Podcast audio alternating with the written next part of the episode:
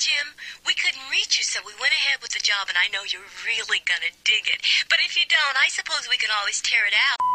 Welcome to 200 a Day, the podcast where we explore the 70s television detective show, The Rockford Files. As per usual, I'm Nathan Paletta. And I'm Epidiah Ravachol. We have yet to switch roles. For now, we remain who we are. And we are back to talk about another season two episode. Epi, why did you pick this this particular episode for us to talk about? I picked this particular episode because um longtime listener and close friend of mine, Sam Anderson, brought up the whole pizza gag, which we'll get into. Went on about it at length, and at some point I realized it had been too long since I'd seen the episode and I didn't quite get the context of all of it, so I thought I'd watch it. And what better way to watch The Rockford Files than to watch it for 200 a day? Uh, so this is season two, episode one. So starting off our second season of the show, the Aaron Ironwood School of Success, which I also remembered the pizza gag and also recalled that there's some good Rocky interactions in this one. Yeah. And I don't think that I was disappointed. This episode is written by Stephen Cannell and I think has some of the hallmarks of what I'm starting to to think of as the Cannell style, which is these slightly more outlandish setups hmm for a lot of the a lot of his scripts, uh, or maybe less less rooted in how things quote unquote actually would work, um, and a little Yeah. more fantastical in setting up problems for Jim to solve. Uh, Juanita Bartlett is credited as story consultant. This is prior to her kind of coming on as a full on writer, but the script shows, I think, the typical tightness that we'd associate with uh, with both of them being on the the writing team. And it's directed by Lou Antonio, who directed a episode that we've covered previously, the No Cut Contract, which is also a strong season two episode. Uh, did Cannell write that one as well? Let's find out via the 200 a day Rockford Files files. Oh, yeah. Uh, yeah, so Cannell wrote uh, the no cut contract as well. And also, that one has a guest star of probably higher notoriety than the, the guest star in this one. Kind of the center of our story in this episode is played by uh, James Hampton, who has been in a lot of things that I recognize but have never seen myself, but that you might, such as the 80s Teen Wolf series. He was in The Longest Yard. He was in The China Syndrome, kind of all these older classic genre films, and was just in tons and tons of TV shows through the, the 70s and 80s. As was his hair, which is important because his hair should get its own billing in this episode. I'm not sure if it really is up to the Rob Reiner's mustache No, no. level set in No Cut Contract, but it's still pretty good. Um, and also, this one's season two. This is airing in 1975. Uh, so, this is another good episode for peak 70s fashion. I, I want to just point out if you've not seen the episode yet and you're wondering, you, in in your head you're envisioning all sorts of weird hairdos. I could put your mind to rest. It is precisely the hairdo you would find on a Lego gentleman. It's almost exactly might have been the model for it. Somehow it has been shellacked without actually being shiny. I don't understand. It, it doesn't move even when he gets into fights later. when you look at it closely, there is a an interesting and tight weave going on. It's- anyways, this episode is not about his hair, but if you have a chance, pause and examine closely. At least we do get to see the first the first sight of his uh his coif in our preview montage. Yeah. The thing about the preview montage that stood out to me was that it is all about the money. It's all about the Mhm. Benjamins. It's 200 million, it's 100 million, it's 20 million. It's they just keep stating over and over again these massive quantities of money which Mhm. delight me because the more the money, the less likely Rockford is going to be able to hold on to any of it. Right. Also, we get to see Beth, and it's been a while for 200 a day since we've Yeah. seen, had like a good Beth episode. This actually isn't a good Beth episode, but there is Beth in this episode, so it's it's a delight. And then it wraps up with a, a good old fashioned someone's threatening to kill Rockford. But they can Yeah. only kill him once. So we got lots of money, we got Beth, and we got someone's out to put Rockford in the ground. So I think we are already in. We are in. 200 a day is supported by all of our listeners, but especially our gumshoes. For this episode, we say thank you to Mike Gillis, a host of the Radio vs. the Martians podcast. It's the McLaughlin group for nerds. RadioVersusTheMartians.com. Kevin Lovecraft, part of the Wednesday evening podcast All Stars actual play podcast, found at misdirectedmark.com. Lowell Francis with his award winning gaming blog at ageofravens.blogspot.com, Shane Liebling, Dylan Winslow, Dale Norwood, Bill Anderson, and Adam Alexander. And finally, big thank yous to Victor DeSanto and to Richard Haddam, who you can find on Twitter at Richard Haddam. We've recently updated our Patreon with new opportunities for sponsorship. So check out patreon.com slash 200 a day and see if you want to be our newest gumshoe. This episode has a lot of exposition delivered via dialogue, um, Mhm. especially in the first part, to kind of get us up to speed with why we should care about various characters. So if we bounce around a little bit because of that, it's just to try and do do summaries uh, instead of belabor exactly when certain pieces of exposition are given. I, w- I would like to point out that a lot of this exposition via dialogue follows the rather uh, straightforward rule of don't let your dialogue do just one thing, which is great because Mm. almost all of it is not just exposition. It's exposition and revealing um, the relationship between certain characters, or it does double duty throughout. Yeah, absolutely. We start off in Rockford's trailer as he's getting ready to get out the door, and he is on the phone with his dad, Rocky. Rocky's been waiting for him. He's kind of in a tizzy because he feels like they're running late. Uh, they have to be at the airport at 2.30 to pick up old Aaron. Rockford is obviously not as stressed out about this as Rocky. He tells him to grab himself a beer and turn on some roller derby. Be there in 15 minutes. I like this insight into uh, how Rocky might relax in the evening. I would not have pegged him for a roller derby fan. I don't know if he's a roller derby fan or if Rockford is, uh, you know, making a pop culture reference at his Right. expense. But yeah, he heads out of his trailer and immediately is intercepted by a couple of goons um, in, you know, nice dark suits holding guns underneath folded newspapers. Uh, All of our visual cues for mob guys. They invite him into the car uh, before he can get to his car, but unfortunately, their engine's flooded and they can't get, get going immediately. Rockford is very helpful in this scene. yeah, he, he's trying to give advice uh, to help get the car started, and no one will listen to him to their detriment.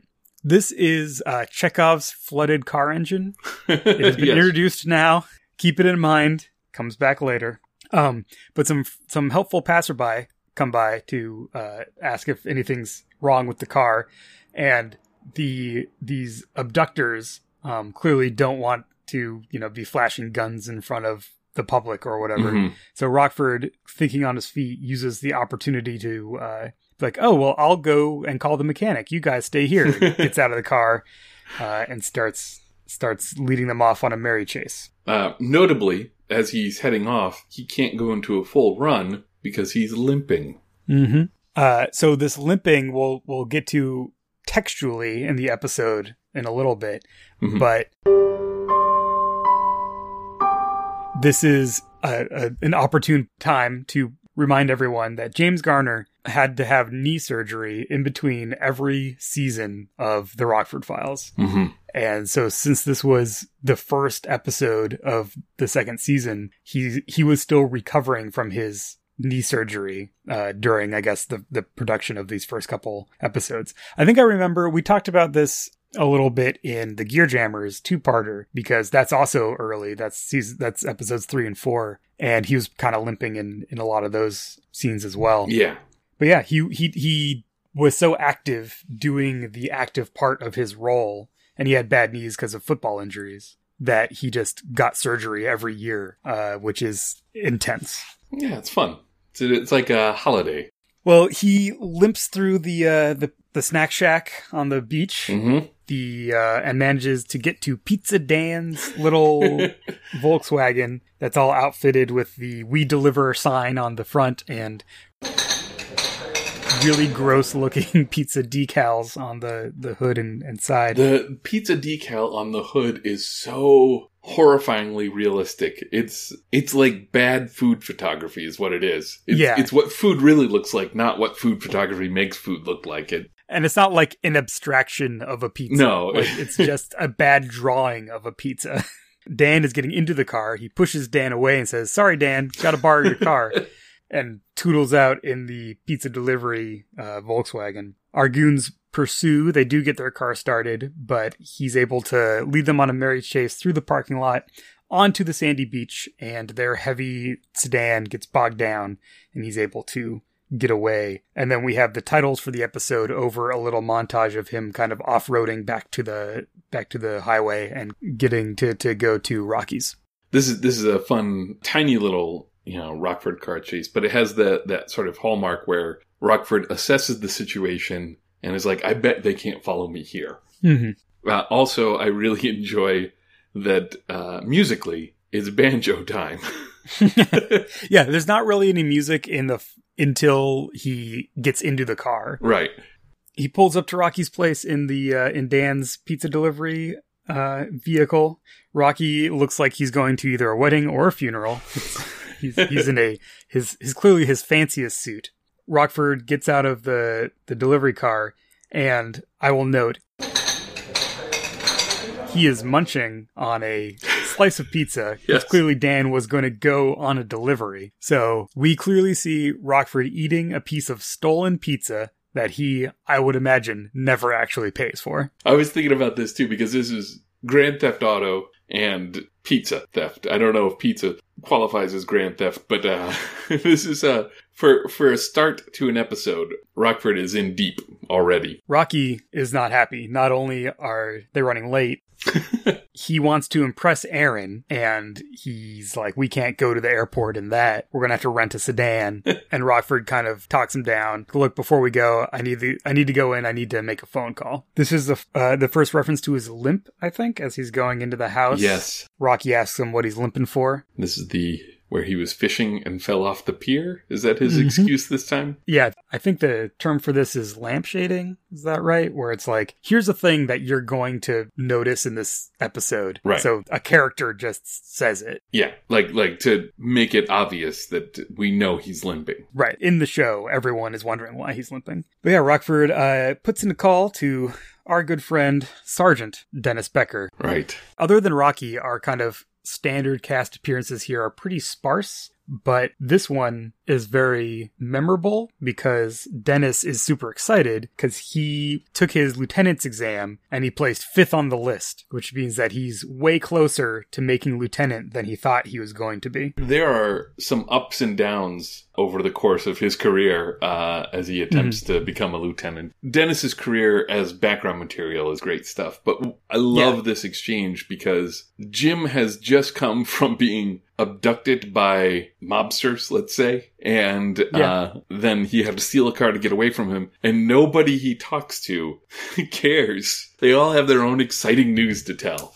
Yeah, Ro- Rocky's too concerned about getting to the airport, and then Dennis is too excited about his lieutenant's exam. Yeah, yeah. And so uh, Rockford keeps no selling the enthusiasm. He's like, yeah, that's great, but I need to tell you this. Yeah. And uh, Dennis just kind of steamrolls over him with all of his uh, exciting news. But then finally, Rockford does acknowledge, that's great. I'm very happy for you. Now, will you please take down this license number so I can find out who jumped me? And I think because Dennis is in such a good mood, he's like, all right, no problem. Yeah, we'll take care of this.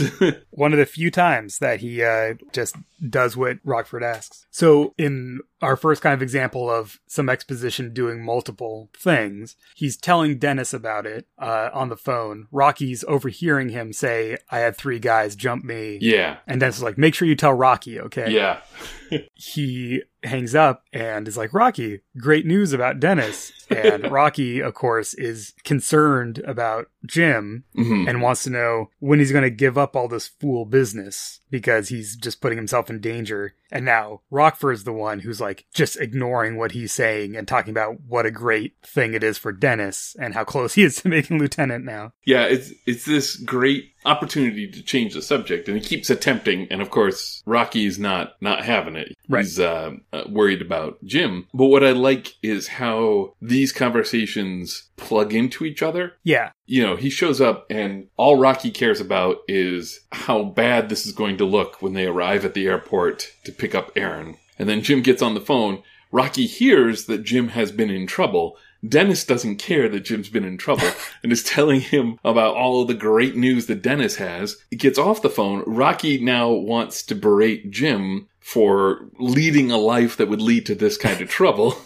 and so Jim's using Dennis's great news to try and push that off. And then I think the very next moment is where we get like kind of the culmination of these threads. Yeah, these all come together where Rocky starts using Aaron as the counterexample to Jim. Yeah. Look, you know, you could be doing so much better. Look at Aaron. He had no parents, and now he's worth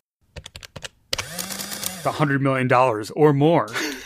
So, so those threads all kind of come together to tell us a little bit more about Aaron, who we still don't know anything Mhm. about. That he had no parents, but now he's a big success. He's worth a ton of money. And the reason that Rocky is so nervous is because he wants to impress Aaron. So all these signifiers of like not being wealthy, like Right. this pizza delivery car, are embarrassing. We can't show up with a car with words written on it. And he's like mad at Jim for not wearing a tie and like all those kinds of those kinds of things. I think it's this is the conversation where he also goes on and he has these verbal daydreams about Aaron giving Jim a job. Yeah, his company has a trucking division. Right, yeah. so you could you can drive truck like you've always wanted to. The next scene is just the two of them in the in the pizza delivery car going to the airport and continuing this conversation. Yeah, where Rocky kind of breaks down for us a little bit also. You know, Aaron has all these projects. Uh, maybe he'll hire you. Mhm. His real estate company. He has a school of success. And then he also starts reminiscing about like, remember back when he came to live with us? so we finally get that's the connection. Yeah. Aaron Ironwood, his parents died when he was young. He bounced around between foster homes, and for a while he stayed with uh, Rocky and Jim when Jim was a kid back in the day. And that Jim and Aaron, they were tight back then. Yeah. They ran around together. I love this look into their past, by the way. This is another piece of the Jim Rockford puzzle that, uh, as this episode unfolds, we'll find out that Jim has always been a bit of a ne'er-do-well. And so the question maybe to ask by the time we get to the end of this episode is who's responsible for that? We'll, we'll talk about that maybe a little bit later. Through all these accolades that Rocky is putting on Aaron, hmm we see Jim getting more and more mad about it. And he finally kind of snaps and he tells Rocky to shut up. Yeah. And then Rocky gets mad. Yeah.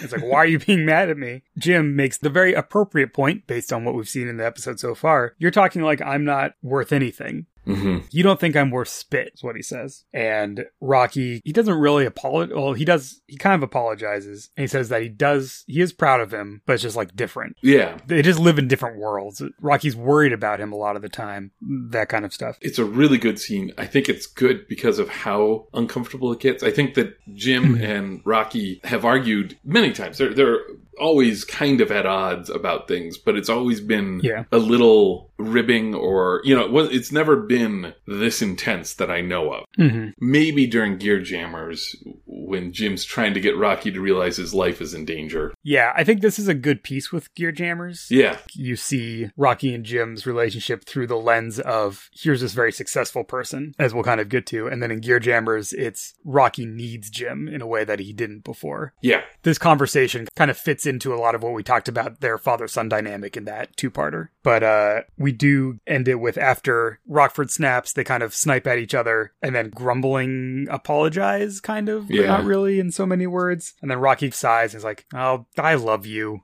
It's like, oh, fine. I still love my son, but he still wishes that he'd worn a tie. yeah, yes. We get some good one liners as they check in at the airport, a little guard stand to go out to meet Yeah. Aaron's private jet, because that's something you could do at this time. Just drive out in a Pizza Dan Volkswagen Mhm. Beetle. and yeah, they, they fly out to the private jet, and we get the first appearance of Aaron Ironwood and his magnificent coif. and we have what I call in my notes a full on down home family get together. Everyone seems happy to see each other. Aaron ha- has a twang that I associate with Jim doing in Oklahoma character. They talk about how it's been too long. There's not enough room on the back of a Christmas card to really talk about what's been going on with everyone. And then we kind of have the a little beat where he really like takes a step back and looks at Jim and looks at Rocky and just says that he's waited too long to come visiting. Yeah. And then he seems excited to get into the uh, pizza delivery car. He has his fancy car follow them and he asks Jimmy, Are you in the pizza business now? There's a thing about how he's conducting the conversation because Aaron is in charge of the conversation when when when Yeah. he shows up from that point on Rocky is a little bit in awe and Mhm. Jim is keeping that sort of analytical distance that Jim will do when he doesn't quite trust what's going on and I don't know if Jim is suspicious of anything in particular at this point but I do find that the way this conversation goes down is really interesting because there's no outward lie happening but you can Mhm. feel the way that Aaron is controlling the conversation is how people attempt to control a conversation when they don't want it to hit on a topic where they have to outwardly lie. Sure, sure. I think this is done well. It's kept to small talk in a Yeah. way where I think as a viewer, you're kind of like, all right, let's see why he's really here. Maybe part of Jim's distance in this scene is also like, he's resentful that Rocky is so Yeah. excited about Aaron's success when he's right there. Yeah. But he's not like unfriendly or standoffish. No, it's Like, actually quite warm despite everything I just said. Uh, it's I, it's well done. they have good chemistry. Like these three actors have good chemistry. Yeah. you feel like this is a reunion of some kind. I think some of that distance might be reading back into it because we already know what the story is going to be. That could be true. Yes. Yeah, we go to uh, Rockford's trailer. They do the thing where people on TV don't talk when they're in the car. They only talk before Yeah. they get in and then after they get out. Some of the small talk they make getting into the trailer could have been had in the car. Rocky, clearly embarrassed that it's a trailer, says that this is just temporary. We're building a beach house. Construction starts next week. And Rockford very declaratively takes a beat and then says, This is my house. I live here permanently and I like it just fine. Yeah. Rocky, stop doing this. yeah. Aaron, this is my life. I'm not ashamed of it. Which I like a lot. I like that Jim's like, I don't need to play this game with you. It, it's it's interesting, and maybe this is like a broader thesis. Rockford's approach to lying because he's Mhm. accomplished at it, and he will do it whenever he needs to. Uh, but then he has this almost haughty dedication to the truth in matters where he doesn't think a lie is necessary, and it's I think it's really interesting to see that. Yeah, I think he he has I don't know the the pride of his convictions essentially, Yeah, right? Like yeah. we've talked about this a lot how like he clearly lives a life he wants to live. Yeah, He could have other jobs, but he doesn't want them. He's comfortable in his own skin and his own lifestyle. So when people criticize him for it, he's kind of like, I don't think that's bad. This is what I chose. Yeah. And that comes through uh, very clearly here. And Aaron, for his part, is like, I wouldn't expect anything else. But Aaron does know that Rockford's a PI, and he thinks that's just fine. Yeah. When Rocky seems surprised, he has this line that starts playing into how we learn what his character actually is. hmm It ain't my way stepping on other people's dreams. We cut to seeing Aaron Ironwood, motivational speaker. oh, We kind of cut from the trailer to a like a conference room. He's pitching his motivational speaking success course, the uh, titular yeah, Aaron Ironwood School of Success. Rocky and Jim are in the back watching him do his thing. He is introduced as an American success story. There's a giant sign behind him that says "Dare to Win," as that is the title of his program. And then he, you know, he launches into the the cell text, right? Yeah, like the yeah. the pitch for his "Pull Yourself Up by the Bootstraps" program. We see Rockford looking extremely dubious in the back row and rolling his eyes at certain lines. Uh, but the kicker is that all you have to do is believe in yourself. The hardest part of getting to the ladder of success is getting through the crowd at the bottom. if you dare to try and dare to win, you can make a million dollars in a year. And he'll tell you how. It'll only cost you $5,000. yes. So now we know precisely the sort of person that Aaron Mhm. Ironwood is. There's no doubt in the audience's mind at this point. So th- this thing, motivational speaker, this program will get you to success. Yeah. Like I, I know that that's existed for a long time. Yeah.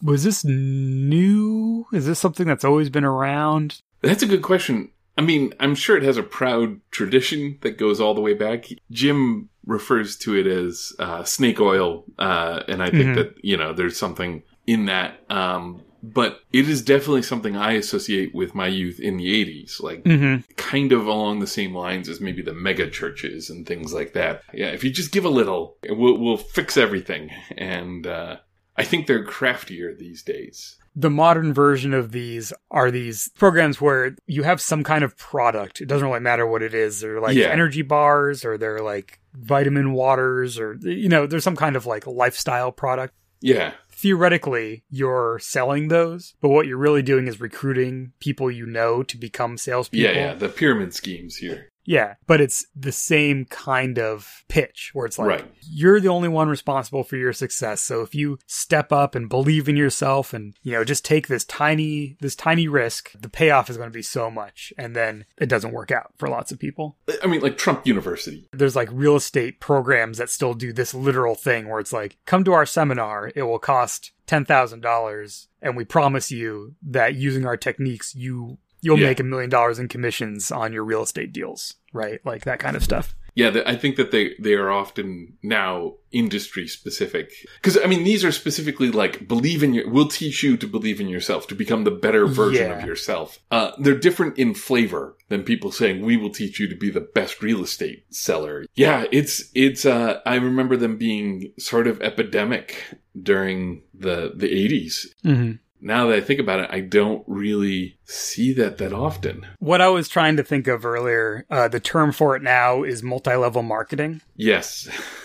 It's when you see those like spam comments that are, you know, I made $17,000 in a week using Facebook, like that kind yeah, of stuff. yeah, yeah. Those are usually for these multi level marketing things. What they want you to do is spam all your friends so that they sign up for whatever service you provide because no one actually sells the product, really. Yeah. you get commission on getting your friends involved and they get commission on getting their friends involved. You pay money up front to get products and then you need to recruit other people. At this point, it's a lot of it's preying on the fact that people are underemployed. Yeah. Where it's like, here's Yeah. something you can do in your spare time to make some money. And it's less about this kind of self improvement. Because this is kind of like a prosperity gospel kind of feeling, right? Yeah, no, it's it's predatory. It's a nice scam. Yeah. Good job if you can get it at the very top. But in the context of this episode, I think the nature of his business ties directly into the plot of the episode, right? Which Yeah. is a nice thing, as we'll see. At this point in the episode, you know, we we're seeing Rockford. His his bullshit detector is on full auto. Yeah, I mean the note I put in my book here was just uncomfortable Jim. You could see him yeah. like just oh. mm.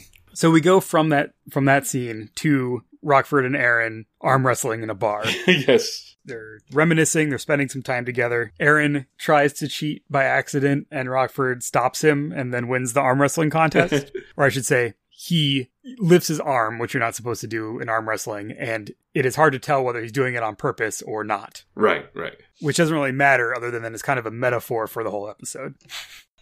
and then we kind of get a pretty extended conversation between the two of them that is part reminiscence and part why he's actually here. And it kind of goes back and forth for a scene of two people talking for a Yeah. while. They have chemistry. There's a sense of humor. It's very watchable. It's a very good piece of, of television. But yeah uh, aaron is kind of going back because uh, he apparently bought the land where they used to live and he went back there and went back to this little area that they used to build a fort and what do you know that our fort was still there and I just got got lost in memories and I was rebuilding it and they started crying because he thinks he thinks that everything that he has he's not going to have forever. Yeah. It has to end sometime. Rockford kind of gives him a little jab about his his uh, American success story. Your your business is doing fine if you're getting people to pay you know five thousand a pop for your school. And he says, I like this a lot. He says, I believe everything I told those people. Yeah. The human soul is the greatest resource of this nation, but the country's in trouble. Oh, we're talking about this and we're talking about how he's clearly running a scam, but it's worth pointing out the differences between Aaron and Angel here. Sure. Aaron has a certain type of charisma that can pull this scam off, Mhm. right? Like you can see Angel doing this and you can see the crowd starting to get upset with him. But when, when Aaron says, I believe every word I say, you want to believe that he believes every word he says. And I think there's a scene at the end of the episode that tells me that he does he does believe in himself. Yeah. He might not believe that what he's selling is actually going to help anyone, but he does believe that he himself like he has a line kind of about like I dared to win. And like once I started believing in myself, that's when things started changing. And I think that's true. Yeah. Because that's what he, he what he's done. But he does have some problem. Rockford is the only one that he can trust, and that's really why he's there. Uh, Rockford says that uh, he doesn't buy his, his whole philosophy. Even as he as a kid, he was long on bull and short on cash, which is equally true. Like he does believe him in, himself, but Rockford is also correct. Yeah. But Aaron says that really what's happening is that he he made a mistake. He had a night out with a prostitute while he was on a business trip, and there are pictures. And he feels terrible about it, but now he's being blackmailed. Uh, he doesn't want his wife to see those pictures, and what the blackmailers want are to buy his company for $20 million, which is a tenth of what it's worth. Yeah. At multiple points, someone has mentioned that he is worth $200 million. He wants to give Rockford the company so that he no longer is in control of it. Therefore, the blackmailers won't get anything if they send these pictures, and therefore they'll drop it and he can solve his problem that way. And if this is making you feel uncomfortable, you can be damn sure it's making Jim feel uncomfortable. But he's considering it. Uh, this is a testament to, to James Hampton, the, the actor in this scene. It sounds much more reasonable coming from him as he talks to Jim than it did just now when I gave you the bullet points. It's the, uh, well, when it's on paper, of course it doesn't work. hmm. There's a big question mark.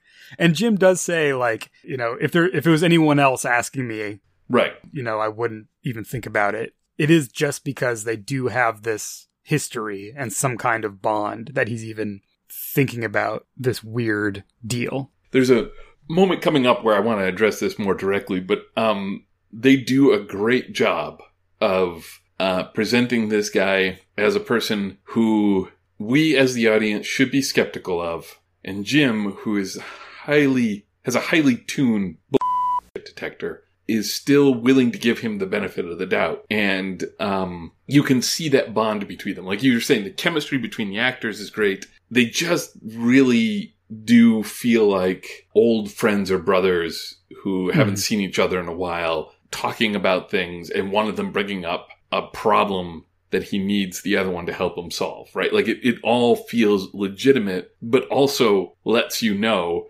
there's no way in hell this is legitimate. like this is just so it, it's really well done. Um, well, Rockford isn't going to just blindly walk into this, of course. Yes. He does want to make sure that it's all, that the paperwork at least is legit. So Rockford and Aaron are going over the, the contract with Beth in a brief but uh, always appreciated appearance in this episode. She's looking over this contract, which seems relatively simple for uh, you know taking over a company, but I don't know. I don't know how business works. She's looking through this paperwork. She says that it's legally fine. While she's looking at it, Rockford's like, "So why? Who are these people anyway?" And Aaron says that there were some partners on like an oil deal that went south, and everyone got stung. But since he put the deal together, they've been out for revenge. Yeah. You never thought they would go this far, but here we are. Rockford takes Beth aside to kind of confirm with her uh, that the contract looks okay. She says that it's okay to sign legally as long as he trusts Aaron, which Right. is again kind of the thesis statement uh, for for this episode. This is the second limp Yeah. callback, I think. This is where he says that he, he fell off a skateboard, which is clearly the, the biggest lie of the excuses that he gives. For all the times we have seen Jim on a skateboard, I've never seen him fall off a skateboard. I've never seen Jim Rockford fall off a skateboard. just saying. He thanks Beth, uh, and she says that she'll send him a bill now that he's worth $20 million. Maybe he'll uh, actually pay it before Christmas. Worth 200 million. Ah, yes. Now that he's worth two hundred Yeah. million. Sorry. She heads off into her into the courtroom. She has you know business to do there. Rockford heads back to Aaron. Finally signs these documents, but does make it clear if Aaron has not been straight with him, he's going to sell that company right out from under him. So we get a little story about when they were kids, and Aaron stole Jim's catcher's mitt and sold it and cut him in for half. And at first, when they tell this story, I'm like, well, I mean, that's still a dick move, right? I stole something Yeah. of yours and I sold it and I'm keeping half the money. Is, I mean, I guess better than I stole something of yours and you're getting nothing for it. But the sort of other end of that is that he did it for the good of their team. We had to get you from behind that plate Yeah. You're always better as an outfielder Yeah. or something like that. Yeah. Jim kind of begrudgingly gives him that. Like, okay. Like, yeah, you're yeah. not wrong. That was for the betterment of the team. So yeah, that's it both reinforces kind of their history and also the nature of their relationship. I think it's also a nod to like Aaron every so often got one over on Jim because a lot of the other anecdotes have been about Jim protecting Aaron from people who wanted to beat him up and stuff like that. Yeah, actually, I think that's kind of a uh, another thing maybe to just bring up at this point. But we have gotten at this point a few stories about maybe not explicit stories, but just mentions that Jim has beaten up people that have uh, somehow bullied or dealt poorly with Aaron when they were kids. Uh, I enjoy this vision of Jim as a gorilla when he's a kid. Yeah. but as time goes on, as we hear more stories, how many of those are because Aaron did something? Right? Yeah. We'll see how it goes as things heat up pretty quick here. Uh, as Rockford and Aaron go to a hotel to meet with these mystery partners who want to buy his company, we get a final mention of his limp as as they head down the hotel corridor. He went out dancing and he dipped. And then slipped. They knock on the hotel door, and who opens it? But one of the goons who was originally uh, abducting Rockford from in front of his trailer, who I believe, Is this Nino? yeah, This is Nino, our secret surprise guest star of the episode. we just discovered moments before starting this uh this our episode of the podcast is played by Jonathan Goldsmith. Who, at the time he was credited as Jonathan Lippe. Jonathan Goldsmith is known to most of our listeners as the world's most interesting man. mm-hmm. It's uh, it is a interesting dichotomy Yeah.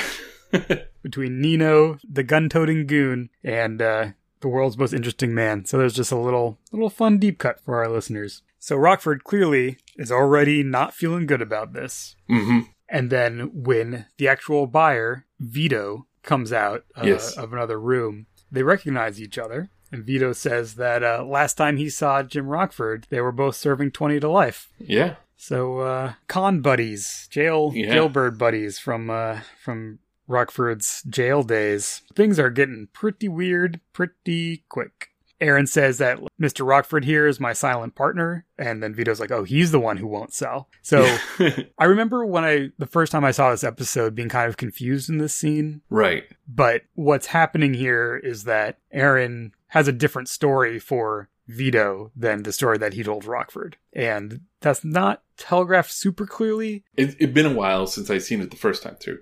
And watching this one because uh, I had seen it once before. I, there's a thing that happens with me in Rockford Files episodes. The first time I watch it, or if I haven't seen them in a while or whatever, I get rolled up in just the the majesty of it. Let's say, like just how charming the characters are and the action and all that. And I often let the not the plot itself, but the plot of the scam Yeah. whatever the crime is, I let that slip out of the back of my brain. Mhm. And I'm watching it this time, and I definitely understood that there was a different story told to Vito because of the way he Mhm. said it. It was like, well, and Vito seems to have like because he says right away if he if he's on this thing Mhm. uh, for more than a week, I'll eat my shoe or whatever his line was. He was just basically like he's like, I know you're feeding me a line of of BS. Yeah. But yeah, definitely. I think the first time I watched it, who all was being lied to about what just passed straight over me. Mm, yeah. It's kind of a tangle that gets untangled later in the episode. Yeah.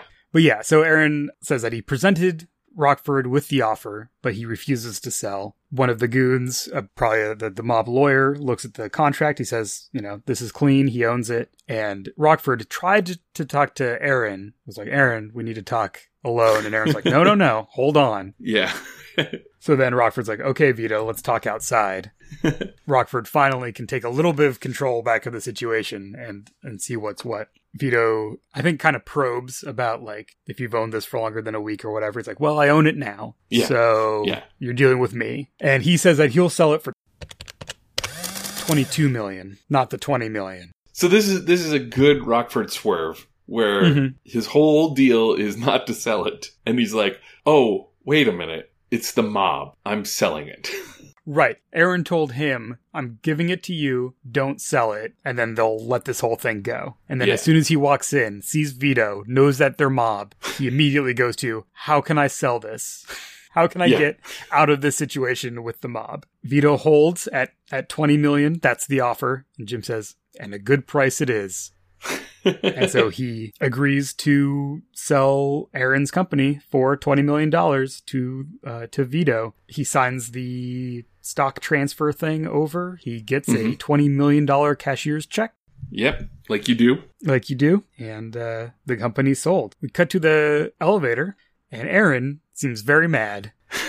and it's like you weren't supposed to sell it and rockford equally mad because he knows that he's been lied to he knows that something Right. is up right Yeah. He's like, you don't say no to these guys. They'll kill you. And as they go out into the lobby, Aaron wants his check, and Rockford's like, this doesn't add up. I want you to tell me what's going on before I give you this check. hmm Aaron gets more and more angry about it, threatens to take it away from him by, by force, takes a swing at him in the middle of the lobby, but Rockford sucker punches him in the stomach and uh, gets out of there without having to turn over this $20 million check. I love when Aaron goes down and the random white loafers in the the lobby come to help him out, and he's like, "Get away from Yeah. me!" There's something about that that is speaks so true to me. I, I've I've been thinking about this lately. Like there there's this moment in, in when you when you've hurt yourself where anybody asking you a question feels like an assault and an interrogation. Even if that question is, are you all right? Right? Like if you hit your head, you're like, are you all right? It's like, hit my head. No, I'm not all right. Why would you ask me that silly question? So yeah, some something has happened. We're still not quite sure what the story is. We have a quick shot of Rockford uh, heading back to his car, and he's being watched by a, a new person, a new goon-looking guy in Yeah. the car. And then we cut to Rockford and Rocky hanging out on the pier Mhm. later that night, Yeah. just chatting. But this is where they go over like, you know, don't worry about it. I we both have fallen for things that that Aaron has blah blah blah. Yeah, so so Rockford called Aaron's wife. Turns out that they've been divorced for two years. So that whole story about the pictures was clearly baloney. He has the line about he wouldn't have done this for anyone else. yeah. He makes the point that the mob clearly Aaron had this whole thing planned because the mob knew that he was the silent partner hmm because they picked him up before Aaron ever arrived Yes. or they tried to pick him up. So if they knew that he was involved, then the only thing that makes sense to Rockford is that Aaron wanted him to sell the company. Yeah. So this is the interesting bit about the exchange in the elevator and the lobby. Mm-hmm. Aaron is hurt that he sold the company, but that is not Yeah. at all. It, like Aaron was expecting it. So he's hurt as a performance to try and get the money out of Jim. Right. That's interesting. I like that. And yeah, what he actually wants is his check. But there's an interesting thing here where just kind of in passing, Rocky's like, well, you can't keep that money. And Rockford's like, yeah, I know. and I was like, why not? yeah. I mean, it's just his sense of honor. Right, Yeah. I don't think there's any narrative or like plot or legal reason why he can't keep that money. Right. Right. As established, he was the legal o- owner of the company and he sold it. hmm And now he has a check. He could just keep it. But Jim Rockford's, I guess, sense of propriety is such that he's like, yeah, I know. It's his sense of propriety, which clearly comes from Rocky, right? Yeah. It's very clear to Rocky. This isn't money that we're, you're allowed to have. Yeah. and I, I'm with you. I'm like, uh, are you sure? I think you might be able to. The next couple seasons might have been real different if he just kept Yeah. that check. Well, Rockford calls uh, Aaron. He wants to talk to him about this whole thing. He'll wait for him in the alley behind the hotel, and you'll have the check. So Aaron goes down to meet him. Oh. Rockford just wants to know the truth. He'll give him the check if Aaron just tells him what's going on. Aaron doesn't want to tell him what's going on. He'll fight him for that check. And Aaron goads Rockford into a fistfight. he, he takes his watch off. He takes his ring off. He sets both of them on the like you used. To, you always used to be able to lick me, but not anymore. You know that Mhm. kind of stuff. This fight, this presages they live. Thirteen years later, right? Like this is the Rowdy Roddy Piper and Keith David are in a alleyway uh, with some dumpsters. The Piper, whose character's name I don't remember, has a pair of sunglasses that allow him to see the aliens that are taking over our Mhm. society. He wants Keith David to wear these sunglasses, and Keith David said no. This is a historic fight. It's a big, long, like six minute fight sequence. This one, in the same vein as that fight, this is a wonderful brawl. There's nothing polished about this. Right. Yeah. There's a real sense of reality to this. Yeah. I think there's a subtlety to it that's really well done. Rockford doesn't want to fight, but he's clearly a better fighter. Yeah. Aaron angers him enough to where he's finally like, okay, we'll fight. But that gives Aaron a couple like hits in early Yeah, to the face even. that actually brings them closer to each other's level. And then they immediately tumble into a pile of conveniently placed uh, cardboard boxes. so their actual kind of rolling around, brawling stuff them. yeah. And then the end of the fight comes when Aaron gets a trash can lid. Rockford fakes him out and then punches him in the stomach, but then gets hit in the head with the trash can lid. Both of them are too beat up to really continue, so it kind of ends in a draw. It's such a good draw too because it's not it's not just both of them bleeding and breathing heavily. Rockford is leaning over a railing with the splitting headache you would get if somebody hit you over the head. Like it's Yeah. it's very real feeling, I think, that like Mhm. everything about this fight looks like an actual fight between brothers. Yeah. Like they're reliving a fight that they had done when they were kids, except now they're Hmm. adults. They're angry enough to fight, Right. but the goal is not to like kill each other. Exactly. Yeah. It's to make a point. They're both trying to make a point. Yeah. At the end of the day, Rockford is just, I think he's so fed up with just dealing with Aaron Yeah. that he's kind of like, fine. And he pulls the check out and he shoves it into Aaron's pocket with an attitude very much of, we're done. Yeah. This is the last interaction we're going to have. And he leaves. And then we see Aaron really like give in to the pain of being beat up so bad by Rockford. oh, Uh, good. Good stuff. so even though Aaron is clearly not physically more capable than Jim, even though he kind of quote unquote wins, like he gets what he wanted, Mhm. but Jim doesn't look any less tough. Right, right. Yeah. From there, we go to Rockford in his car. This is clearly the end of it for Rockford. He's he's free Yeah. and clear. He's done. So he's in his car somewhere else. It's not really clear. Doesn't really matter. And uh, we had the, the the quick shot of this guy in a car following him earlier. That guy rolls up to his window, and what- a classic. Someone following Rockford just pops in while he's not paying attention. Oh, it's when he's he's looking through binoculars at the other people that are following him. Yeah. So he pops into this window, and then he shows that he has a gun. You're coming with me. Rockford gives him some pithy line. He says, "We're used to dealing with barf bags like you," and that's when Rockford knows that he's a cop. yes. I love that. There's a moment where he's like, "Oh, okay, you're a cop." So yeah, this guy he's he's federal. hmm He's a federal cop of some of some kind. Uh, it's never specified, but FBI. Yeah. Rockford asks to see his tin, and he's like, "I'm not in the mood." So they take him to the federal building downtown, and Rockford is being interrogated by this guy who we learn is uh, Pat. No, no, Agent Patrick. yeah. So the feds have been on Aaron uh, because his company is basically a pyramid scheme, which means fraud. yeah. Uh, so they have charges of fraud, embezzlement, and illegal trading of securities. All these franchises that Aaron's been selling are fraudulent. Yeah. And they've they've been building the case against him. So the pieces start to fall into place for Rockford. and he asks, like, do you think he knows that you were about to get him? He could have. It's possible. It's like, okay, now it's all starting to make sense. Um, Aaron knew he was going to get nailed, and so his desperation to get this $20 million check, that's his, his cash out. Mhm. Agent Patrick makes the point that uh, uh, Vito and the mob are not going to be very happy about what they just bought from Rockford. Sold him a bag of sand. So he should cooperate, I guess. This is they don't really have anything they need from Rockford. Right. Yeah. This is kind of finding out whether he's a patsy or not in the pyramid scheme, I Yeah. guess. And and they also want to find Aaron. They're like, "Where's Aaron?" He's like, "Well, he's at the hotel." They say that he's not there, and you know he has some good lines about you know it's not his fault if their stakeout guy was spending all his time in the gift shop. I like how he addresses the glass, like he addresses the Right. one-way mirror directly. So can I go yet? Uh, you guys don't have anything on me. And the guy behind the glass is like, "Yeah, all right, you're free to go." oh, it's so good. he leaves the federal building, gets in this cab with a, a great um, side character who clearly has an entire life that's just briefly intersecting with Rockford's here.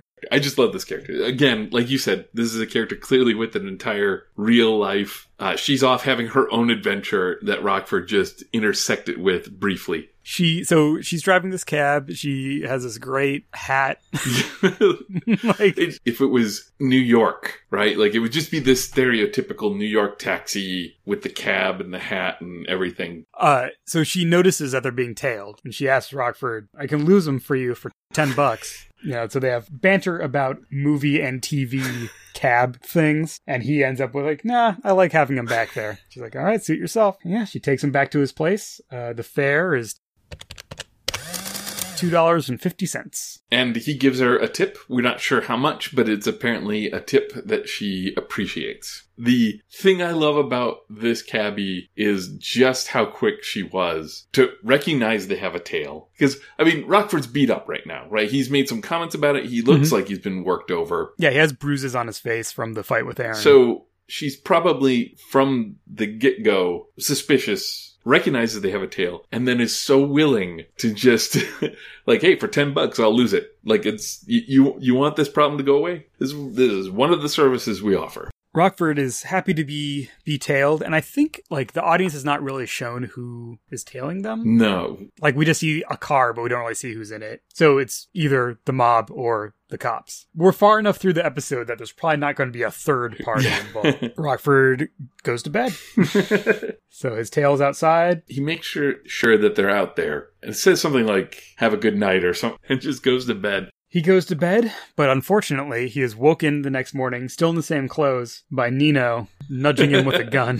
Rockford asks if uh, he'd be up for a little light breakfast, maybe something with some eggs, but uh, our goon is taking no nonsense. Puts Rockford into the car with Aaron already in there, so the mob managed to snag Aaron before the feds could, could get to him. Vito is in the front of the car, and he is not happy. Uh, he said that everything's frozen, uh, all the assets of the company are, are locked down. What are they going to do to make this right? Rockford has uh, a line here about, like, you know, we tried to get you not to buy, and Vito's like, you should have tried harder. And that echoed to me what happens in the next episode of Yes. the season, the Farnsworth stratagem, where Rockford desperately wants to get the mob not to buy something, and he's truthful with them about Yeah. it, and they buy it anyway. He's like, "I just want to go on record. I was against this." Aaron's like, uh, we can just return your money. And Vito says, you know, I told you everything's frozen. Like your Yeah. bank account is frozen. You can't give me your money. Which I like that little kind of nod to some logic about why Yeah, that's yeah. not going to be satisfactory.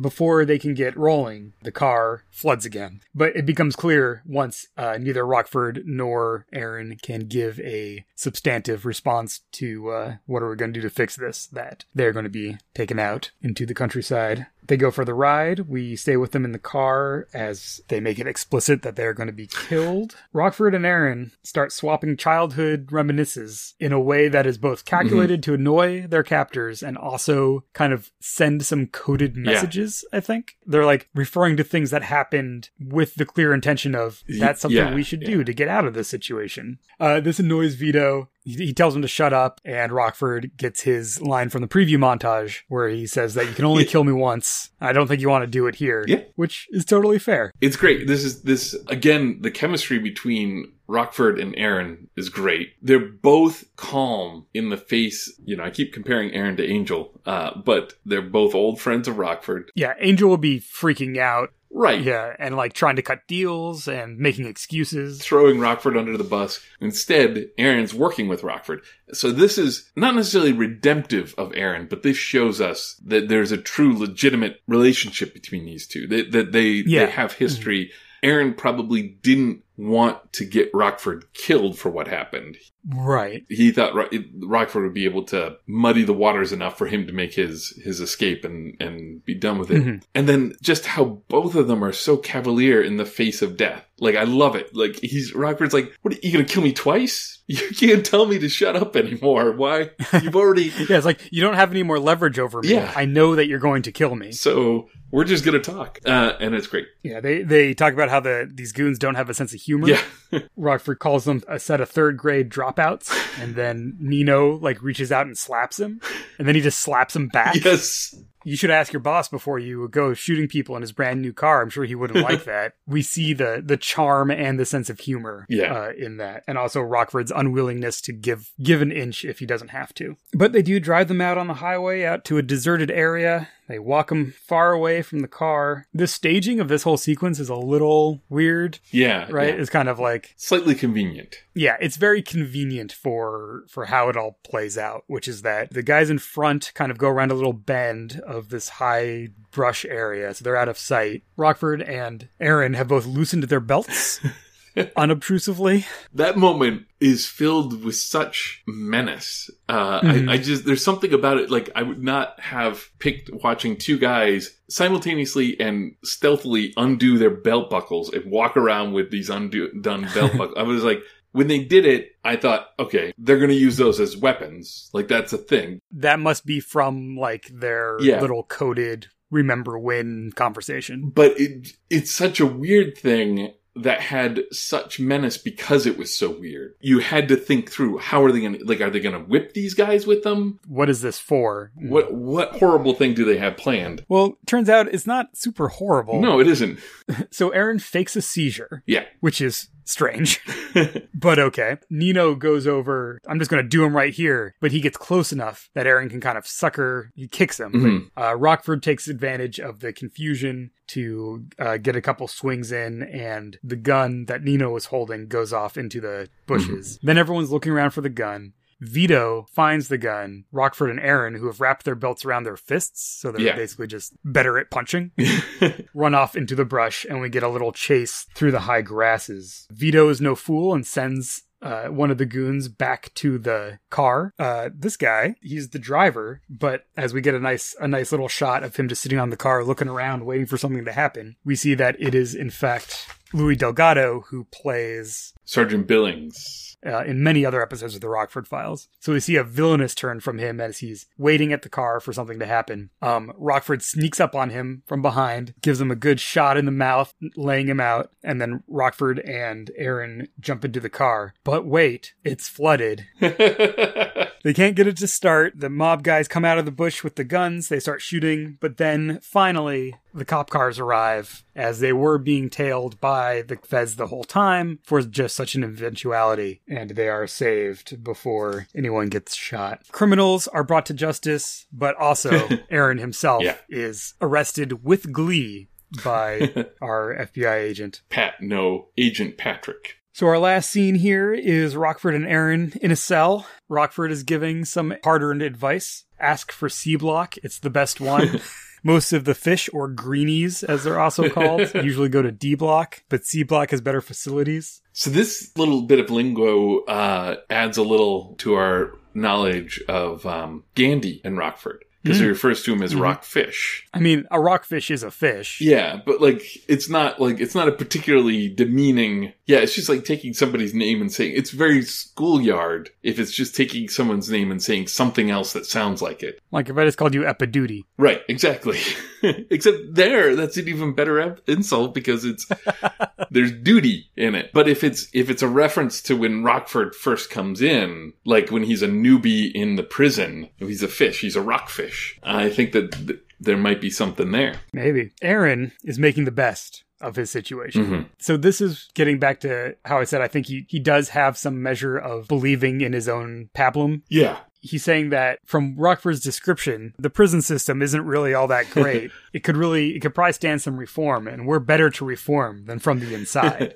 Before we get too deep into it, Rocky appears as he has probably paid Jim's bail or whatever, Mhm. done done whatever needed to do to get Jim out of there because he's not actually being held for anything. His body language is very uncomplimentary to Aaron, and but Aaron apologizes. I know you must be disappointed in me, and I'm sorry. yeah. I forget what Rocky says. He doesn't exactly say this, but it's implied that Rocky is disappointed in him because he lied to Rocky and Jim, not because he's in jail. Right, yeah, because he, he says something like, it's disappointing to see me in, in this state or something like that. And Rocky says, that ain't why I'm disappointed in you, and you know it. It's a very uh, touching moment, I feel like. G- given all that that's Mhm. happened. He says it, but then Rocky is Rocky. And forgives him immediately at the first sign of contrition. Yeah. I mean Rocky really does consider him to be family. Yeah. So we when we see that in that couple sentences. Aaron says that it's it's just so hard for him to admit that he's not perfect. yeah. That's his character flaw, that he's just not perfect enough. But he's going to be. He just has to keep working at it. Rockford's final advice is to keep his nose clean, don't talk to people, just keep your head down and you'll get through it okay. But Aaron sees a new career in it almost. He thinks he can really make some positive changes, get the get the old philosophy going, and what he's going to call it is dare to be free. End of episode. On brand. So that was that was a fun episode.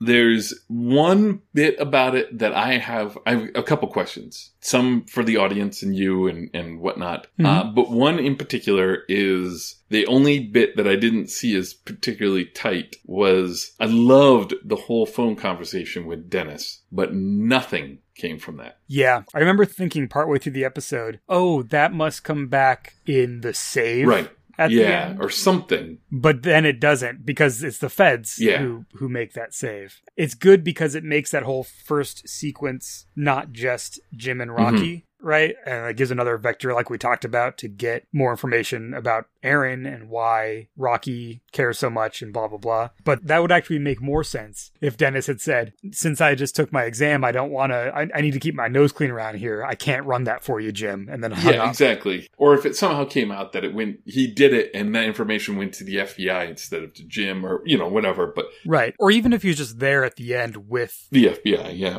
But yeah, you're right. That never comes back, and that's a little seems like a missed opportunity.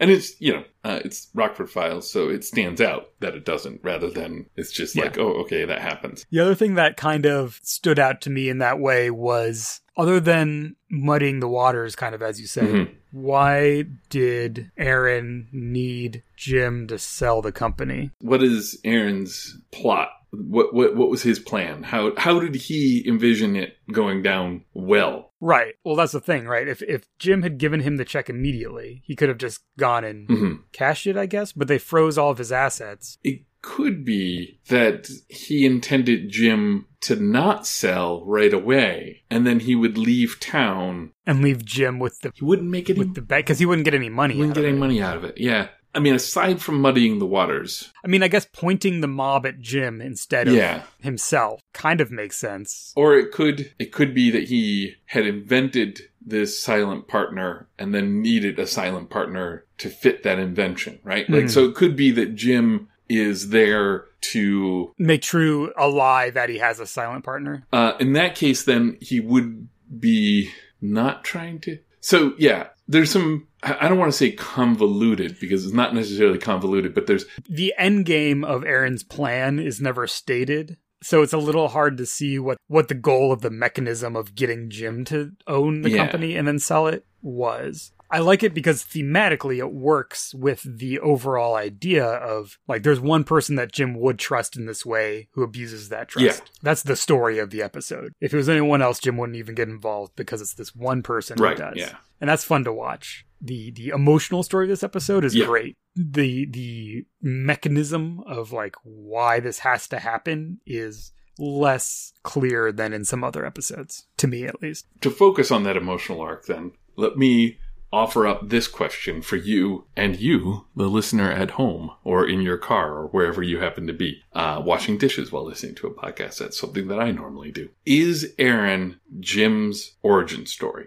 This is the thing I've been thinking about. There is a possible story here where Jim grows up to be a trucker because he, Mhm. he's a big kid. Uh, because he, he defends Aaron. He plays something like the, the role of the goon or the gorilla, uh, in Aaron's life. But Aaron is introduced and Aaron gets into all these scams. Mm. Does this hone Jim's understanding of how scams work Mhm. so that he learns how to do them and how to spot them, how to Mhm. be suspicious of them? And that, does that lead him down this path of ne'er-do-wellism, if you will, uh, that leads to Jim Rockford, private investigator, rather than Jim and Rocky's trucking uh, show? That is a good question. I mean, this is the farthest back in Jim's life that we hear about, um, I think, throughout Yeah. the series. Yeah, I don't know. I think that's an open question. If anyone has any thoughts about that, feel free to let us know. Yeah. You can find us at all, all of the places that will be uh, listed in, in our intermission, as well as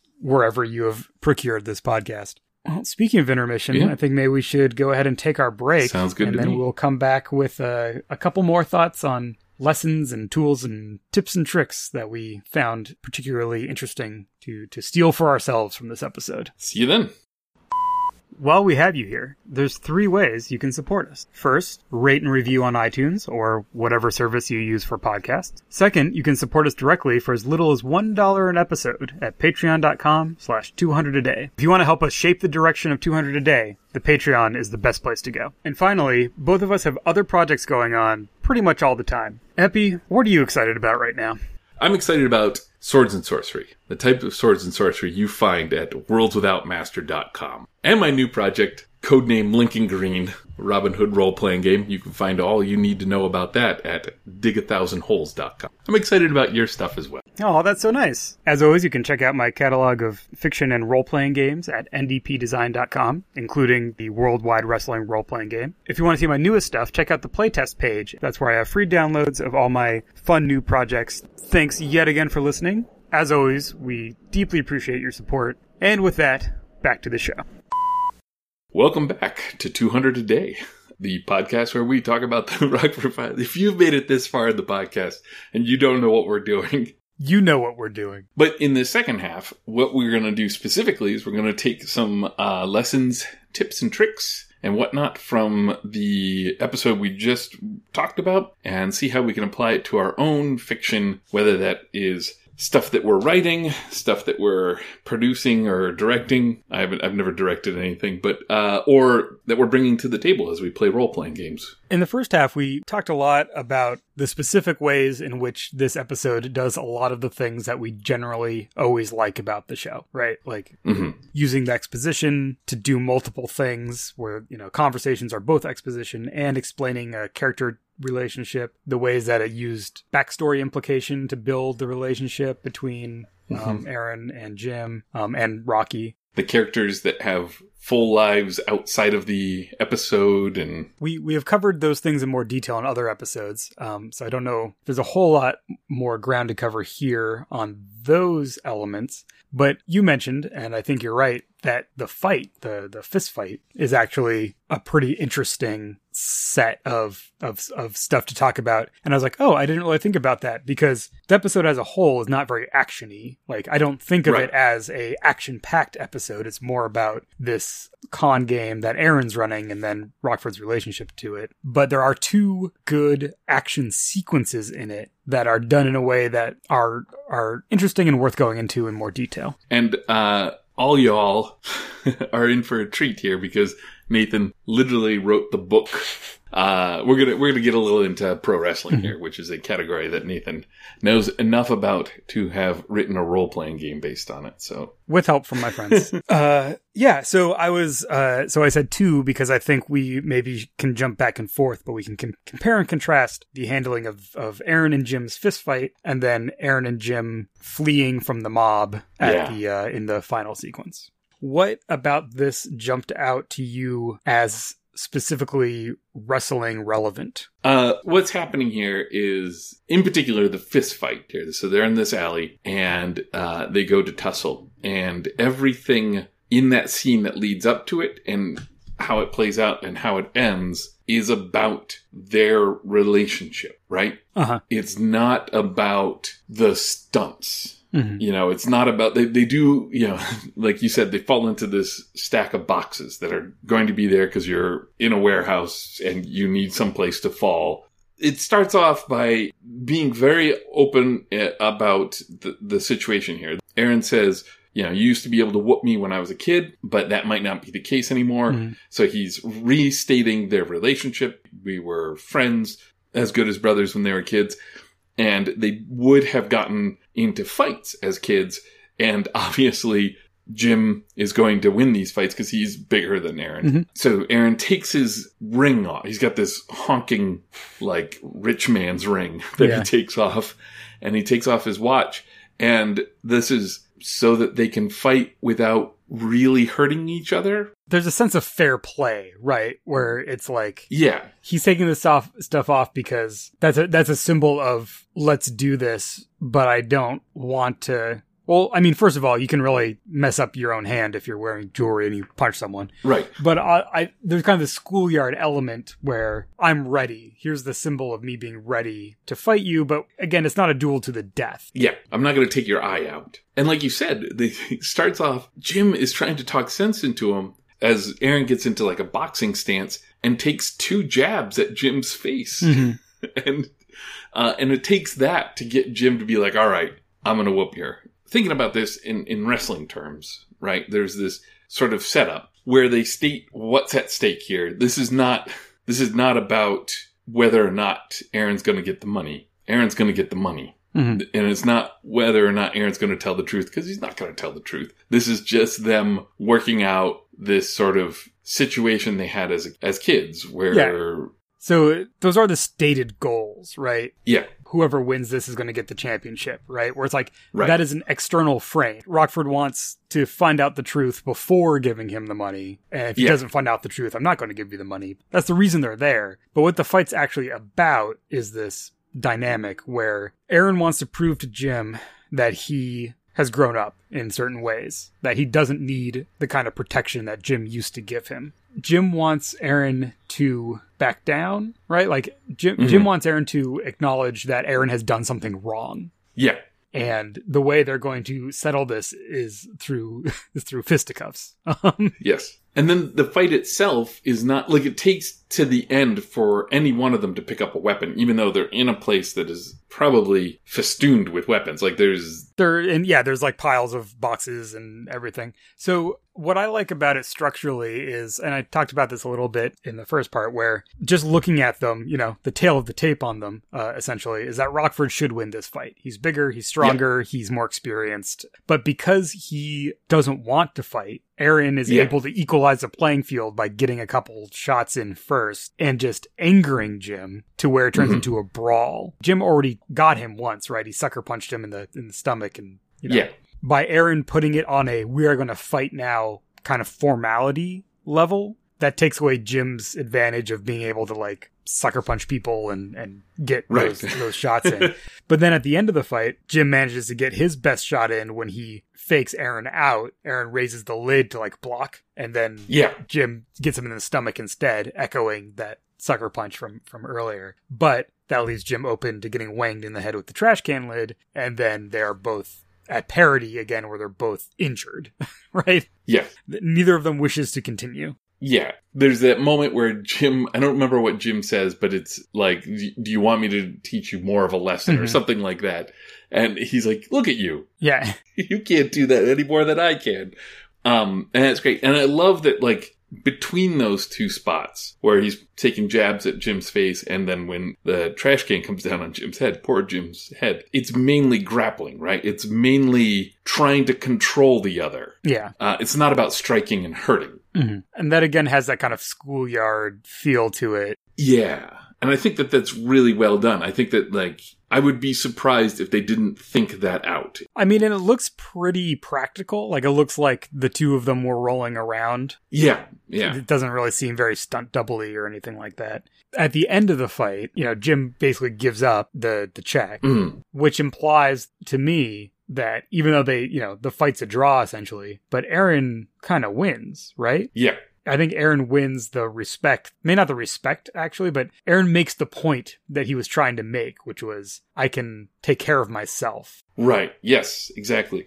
He's he put Jim in a spot where Jim is probably can more easily be convinced to that because he's also less likely to put up a fight anymore. His head is ringing. Yeah. Uh, but yeah, I think that that's absolutely true. I think that it it's easy while watching a Rockford Files episode to start assuming that everyone who isn't Jim is in the wrong Yeah. and is incapable of handling themselves. Uh, and this is, I mean, he is in the wrong, but he stands up to Jim and, uh, they gain equal footing, which is Mhm. necessary for how the last part of this whole thing plays out, right? Yeah. So before we get to that, I think I also want to highlight there's a there's a bit of subtlety or or appropriateness to Jim going ahead and, and giving him the check then also, which is that why did he not just give him the check in the first place? Because he wanted to find out what was really going on. Why did he want to find out what was really going on? Because I mean, he just has his own inborn stubbornness, but also I think one read of that is that he still feels like he has to take care of Aaron, and he can't take care of Mhm. Aaron if he doesn't know the situation. So with that fight coming out to Aaron proving the point of like I can hang with you, I don't need you to protect me, then Jim kind of gives up this idea of I need to know what's happening because he's saying Yeah. I don't need to hang out. Like, I don't need to protect you if this is how you're going to be. Here's the check. I don't care anymore. I think that that's actually like a really good point, and it reminds me of an interesting wrestling matches that I've seen where so you have the stakes set at the beginning, and they're pretty explicit. And like you said, here's the belt that we're fighting for. It's whether or not the check is going to go with with the truth or not. Right. But then there's this underlying thing that's part of the backstory that we've gotten before this match has happened that kind of fuels why that's important to begin with. And then we have the match, and instead of the match just resolving what has been set up, instead, I'm referring to it as a match, but you know, instead of Yeah. the fight just resolving what has been set up, it changes the dynamic so that something new is there, right? Yeah. what's really interesting about how it ends is not the question of whether or not he's going to get the check or Jim's going to get the truth. It's that what you just said that we've Jim now his relationship to Aaron has changed over the course of this fist fight. This fight has catalyzed the change in their relationship. Yeah, there's all sorts of things. If you're going to put violence of this sort in your fiction, you can always make a fight have higher stakes. That's super easy to do. It's not Yeah. particularly interesting. You can just say, okay, now instead of fighting uh, for this, they're fighting for a warhead that's going to blow up downtown LA, you know? Can I give Uh, an example of that from Oh, please do. some of my recent media viewing? So, uh, I happen to have over the last couple days rewatched both uh, The Matrix and Matrix Reloaded. You may or may not uh, be familiar with these texts, uh, but something that that really stood out to me watching them. I didn't watch them back to back, but I watched them with over the uh, span of a couple days. And in the first Matrix movie, each of the fights has its own little internal narrative in addition to whatever role it plays in the story. And that's really well done. I think it's handled really well generally in that movie. And then in the second movie, I find that most of the fights are the fight from the first movie, but with more people in them. yeah. Like they don't have their own yeah. reason to exist. They're more like just turning up the volume on the thing that we already know happens in this world. So the difference between Neo fighting Agent Smith in the first movie and awakened Neo fighting the army of Agent Smiths in the second movie is just saying, oh, here's this, but more. Right. But the reason that fight is happening is so much less interesting in the second movie than in the first movie, even though the stakes of how many people are involved and how much of the fabric of the city is going to be impacted and that kind of stuff is turned up. Yeah. That just struck me as a as an example of what you're talking about where it's like you can just add more stuff, but that doesn't mean that it's going to be a more interesting fight. Exactly. You can either, yeah, you can ratchet up the stakes or you can, in, again, referencing, uh, the Matrix here, you can add kung fu, Mhm. right? Like you could, you could make the fighters better fighter. You can make them like more visually dynamic to watch, um, than this, these two, uh, pudges that are wrestling around. Um, but really what's happening here, what's making this scene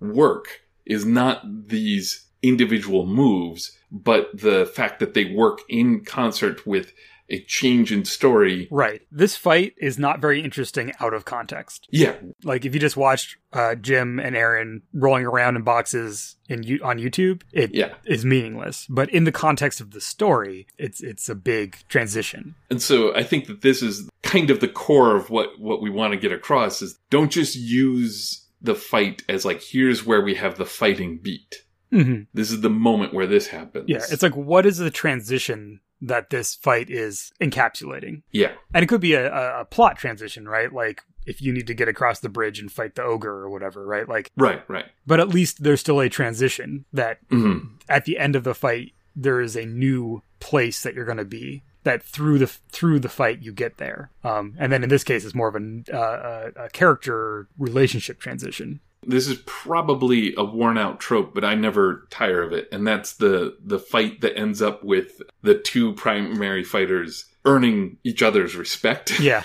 Whenever a wrestling match ends in a handshake, Mhm. if they get up and shake each other's hands, I'm like, yeah, they're friends. Mhm. The point is, is that uh, that shift in dynamic, I think, is really where, Mhm. yeah, what puts that out, and you can deliberately do that. You can Mhm. take a look at your your fights, and if you're going to have a fight, and go, do we want this relationship to change because of this, or do we want to specifically show that the relationship won't change? These two will continue to fight each other. Yeah, definitely. And one thing that we can look at is also how does this connect to that second action sequence, which is not a fist fight, but it's still a, a, a fight, a chase and fight, uh, where we go from Jim and Aaron fighting each other to Jim and Aaron need to fight together. Yeah, And would that second one really be possible without this one? In that second one, they are able to transmit some coded messages to each other through their shared past yeah, but then they both need to trust each other to do the thing that they think the other one is going to do and they do and yeah.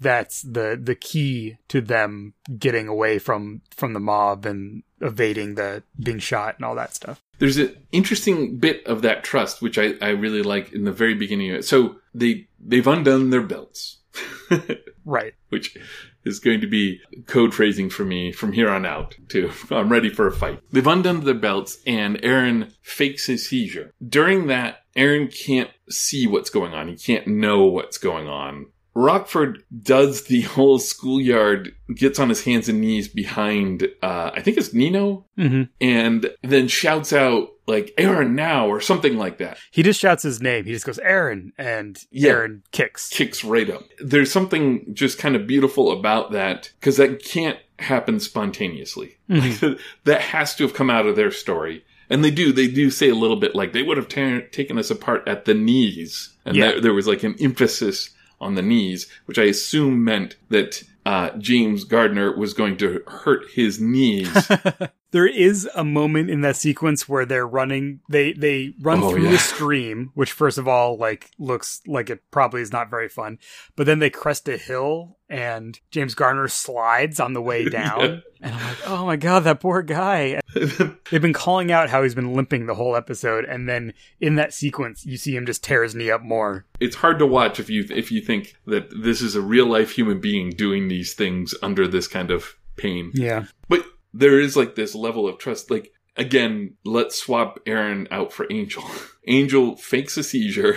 Jim gets down on his hands and knees. He says Angel now, and Angel runs off into the grass. Right? Like Right. that's that is what happens. We've seen there. in other episodes how Angel acts in these things, and what happens is he'll try to get away and he'll bump into someone, and that's what will cause the disruption that Jim can capitalize on. Yes. Or he'll try to run away and open a door and hit someone with the door who he didn't know was there. He's never portrayed as being in on a plan. yeah. So this this sequence has many more beats to it, right, than Yeah. the first one. So we have the the lead up where they're slowly being, you know, led off into the wilderness to be to be executed. We see them do their belt thing. So we're like, okay, something's going to happen. And then there's a long moment while we see them wait until the opportune time. And then we have the fake seizure. And then we have the scramble for the gun. And then they run off. Jim gives Aaron sass about not getting the gun. And they have like banter about it. And then they Yeah. get shot at. And that sends them off into the stream. And then we have them running around in the bushes, cutting back and forth to the car. So we establish that they're racing back to see who gets back to the car first, them or the other goon hmm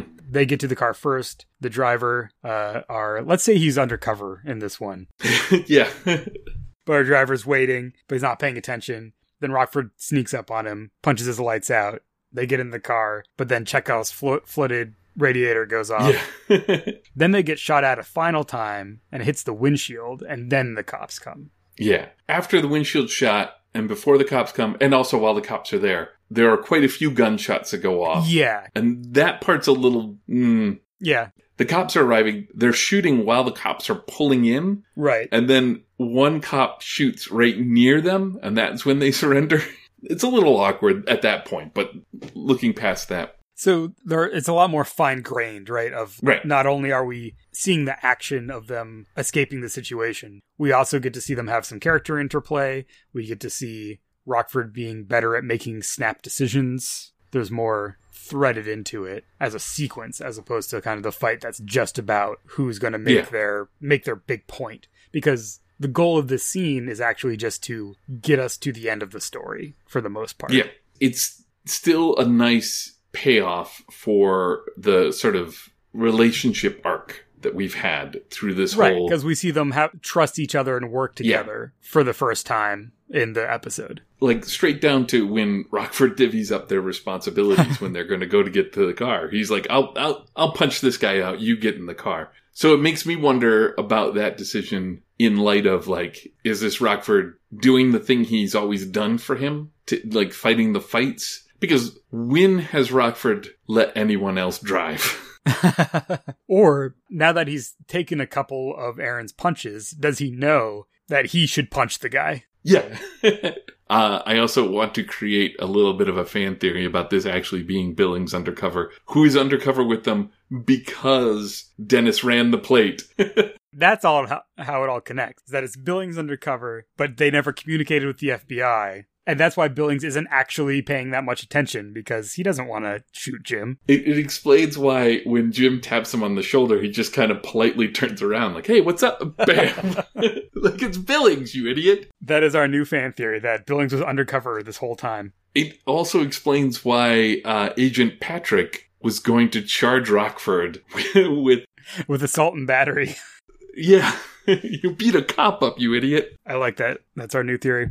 Um, but yeah, so so just to touch back to what I said earlier about transitions. So this fight is about transitioning our protagonists out of danger. They're going to get executed, and at the end, they're safe. hmm Uh, which is as good a reason to have a fight as a big character revelation. But I like that those two things, because they have a different kind of transition, they can both live in the episode, and it's not like, oh, another fight. What makes this fight fun is the setup in the car ride over. Yes. I mean, there's fun things that happen, and uh, of course, some bits of it will be even more nonsensical if you hadn't seen the car ride over.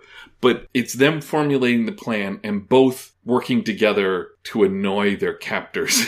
Right. They use their sense of humor as a weapon. yeah, it's it's almost as if they're enjoying what's happening. They probably do on some level and don't on other levels. There's a there's a bit of fatalism to it that is like, pretty enjoyable to watch. Yeah. We're going to get killed. That's the worst case. So we might as well try and have some fun while we're doing it. Cuz Yeah. what? They can't kill us any deader. They can only kill us once. So for for a character driven episode, this one has some some good fighting things in it that uh, I'm glad you decided to highlight for us. The last bit, I'm trying to. Okay, this has nothing to do with anything we've said before. I just have like a question. Mhm. When Rockford first got the cashier's check, he went to a loan office, right? So he walks out of a building that says savings and loan on the side. Oh, okay. so I, I assumed that was a bank. Yeah, but he okay. doesn't deposit it because he gives it to Aaron. So maybe he put it in a safety deposit box. That could be. Yeah, okay. Because there was a moment watching the show where I was trying to figure out if Rockford was going to somehow work some interest out of it. So he shoots for the the 22 million. hmm I'm sure he knows at that point whatever the 20 million's about, he's not going to end up with it. So he wants to get the extra 2 million out of it. And then if he doesn't get that, I was like, if he uses that as collateral for a loan, no, he just loses money there. hmm I was trying to figure out if you had $20 million for what, two days, a day and a half? Yeah, what can you do to get money out of that without like gambling or something like that? Just wanted to bring it up because it was stuck in the back of my head. Aside from that, Aside from that, feel like uh, you've covered what you wanted to say about this one. I think uh, we've earned our 200 for the day. I think so too. Not our 200 million, unfortunately. No, We're not running any prosperity gospel pyramid schemes over here. not yet. But if you did want to give us some money, you can always check out patreon.com slash 200 a day. Not saying, just saying. Dare to win. Dare to be free. Yes. Well, with that, I think we're pretty much done here. So we will come back to you next time to talk about another episode of the Rockford Files.